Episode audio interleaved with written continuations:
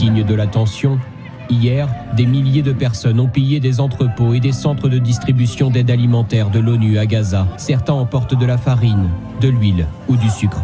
Bonjour, bienvenue dans ce nouvel épisode d'Expliquez-nous le monde, 10 minutes pour tout comprendre sur un fait d'actualité avec cette semaine Sébastien Krebs. Bonjour Sébastien. Bonjour Pierre. Les frappes israéliennes sur la bande de Gaza se poursuivent et s'intensifient ces dernières heures. Dans quel but? On vous explique.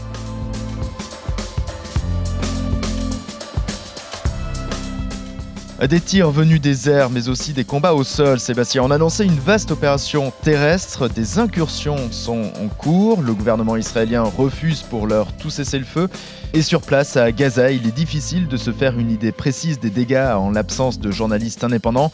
On va quand même essayer d'y voir un peu plus clair. Trois bonnes raisons d'écouter ce podcast avec toi, Sébastien. On va prendre le temps de vous expliquer tout ce qu'on sait de la situation à Gaza, les combats au sol, la situation des otages et la situation des civils alarmante, avec quand même une lueur d'espoir, parce que de premières évacuations ont pu avoir lieu.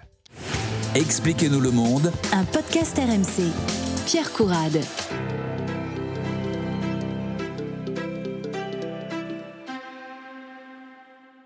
Voilà, ça fait presque un mois de, conflit euh, entre Israël et le Hamas. Que sait-on, euh, Sébastien, de l'avancée des soldats et des combats en cours? Alors, ce qu'il faut commencer par, euh, par préciser, c'est que ça reste quand même assez difficile de savoir tout ce qui se passe à Gaza avec précision, parce qu'il n'y a donc toujours aucun journaliste international sur place. Israël a, bouclé Gaza depuis le, début, depuis le, 7 octobre. Les médias, les agences internationales s'appuient sur des journalistes locaux. Hmm. Plus d'une vingtaine y ont déjà laissé la vie. D'ailleurs, Reporters sans frontières a annoncé avoir saisi la Cour pénale internationale pour euh, des crimes de guerre commis contre des journalistes.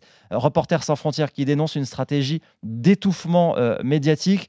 il faut rajouter à ça que les communications sont quand même très très souvent coupées.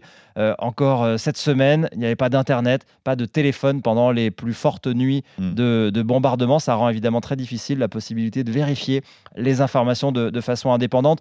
Tout ce qu'on sait vient donc principalement des communications officielles euh, de l'armée israélienne. Il y en a au quotidien.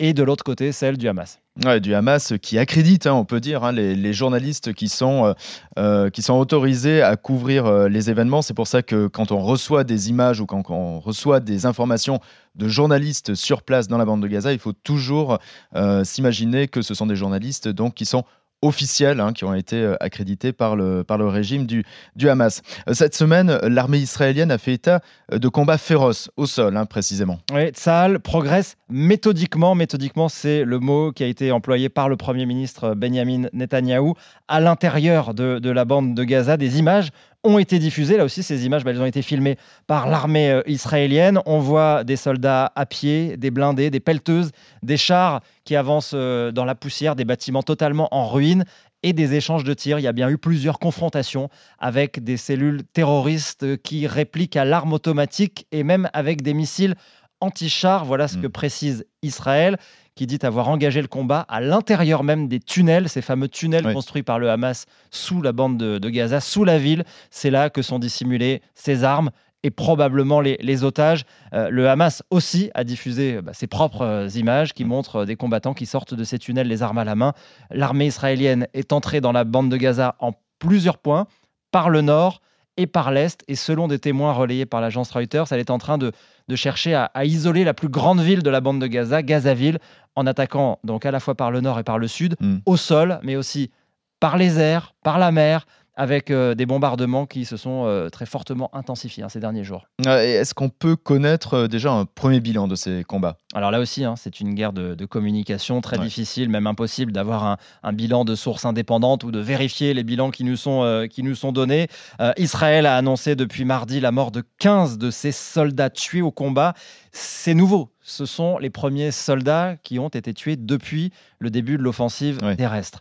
Il y a eu 326 militaires israéliens tués depuis le 7 octobre. Les autres avaient été tués le jour des mhm. attaques euh, du, Hamas. Ça fait dire au Hamas que Gaza sera, je cite, un cimetière et un bourbier pour euh, l'armée euh, israélienne. Les pertes israéliennes, ça risque de devenir assez vite un problème politique pour euh, Benjamin Netanyahou. Euh, on voit qu'il y a déjà dans l'opinion israélienne des réserves hein, sur l'envoi de, troupes au sol, aussi parce que ça peut mettre en danger la, vie des, otages. Netanyahou, lui, il assume, il a répondu euh, cette semaine en promettant de continuer jusqu'à la victoire malgré des pertes douloureuses.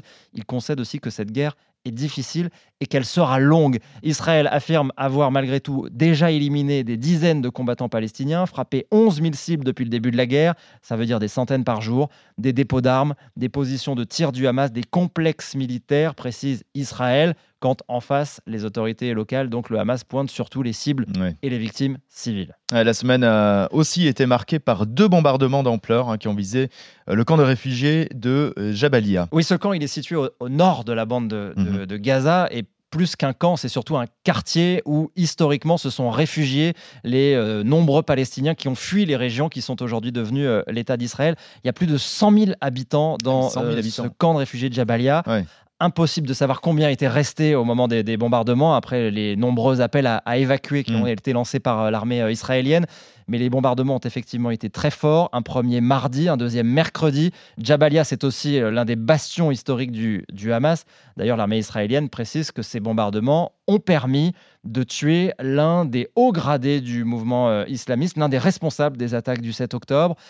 Il aurait aussi permis de détruire des infrastructures souterraines. De son côté, le Hamas affirme qu'il a tué des familles entières et mmh. annonce un bilan de près de 200 morts, bilan impossible à, à, vérifier, mais il y a quand même des images qui ont été diffusées par les agences internationales, notamment par l'AFP. On voit d'énormes destructions, on voit des bâtiments entièrement détruits et un immense cratère. Et sur ces bombardements, hein, le, chef du Hamas, Ismaël Haniyeh, a accusé euh, Israël de commettre des massacres euh, à Gaza pour couvrir ses propres échecs.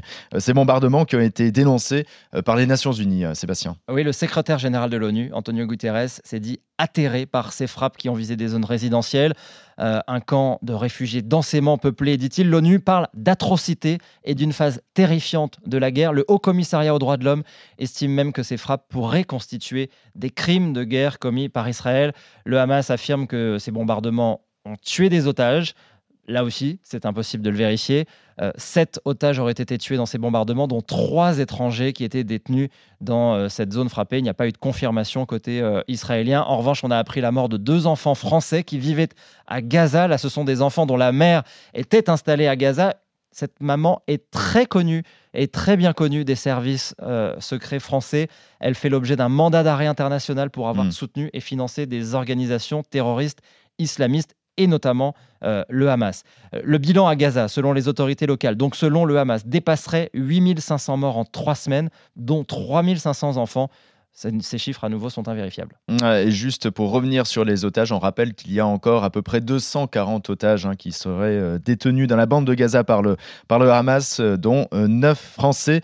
La situation des civils hein, continue d'inquiéter également la communauté internationale. Et l'autre fait de la semaine, c'est que la frontière égyptienne s'est ouverte pour évacuer des blessés et des étrangers. Oui, il y a eu un premier groupe qui est sorti mercredi, plus de 400 personnes en tout dont 76 euh, blessés qui ont pu être euh, évacués pour être soignés en Égypte et 335 étrangers et binationaux qui euh, étaient sur place dans la bande de Gaza, notamment des femmes, des enfants, des, personnes âgées.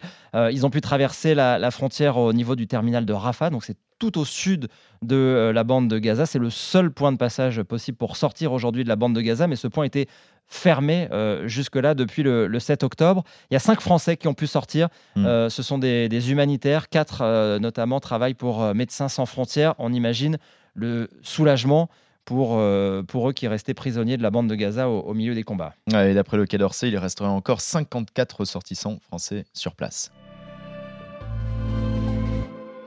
Et l'Égypte a indiqué que ces évacuations vont continuer, Sébastien. Oui, 7000 étrangers et binationaux de plus de 60 nationalités vont pouvoir sortir. C'est euh, la promesse qu'a faite le gouvernement égyptien.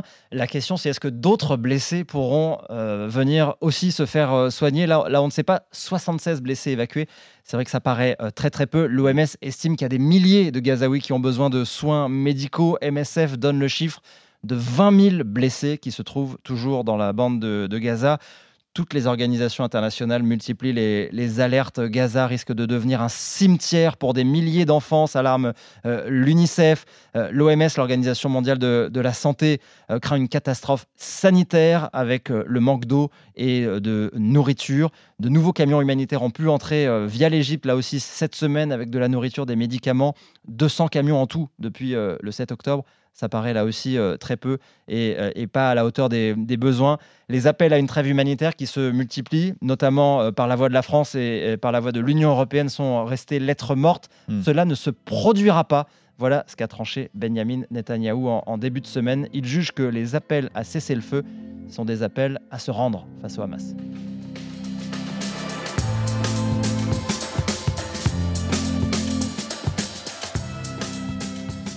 C'est la fin de cet épisode, merci de nous avoir suivis. Si vous avez aimé, n'hésitez pas à en parler autour de vous et à vous abonner. Nous sommes présents sur toutes les plateformes et le site et l'appli RMC. Merci Sébastien. À bientôt.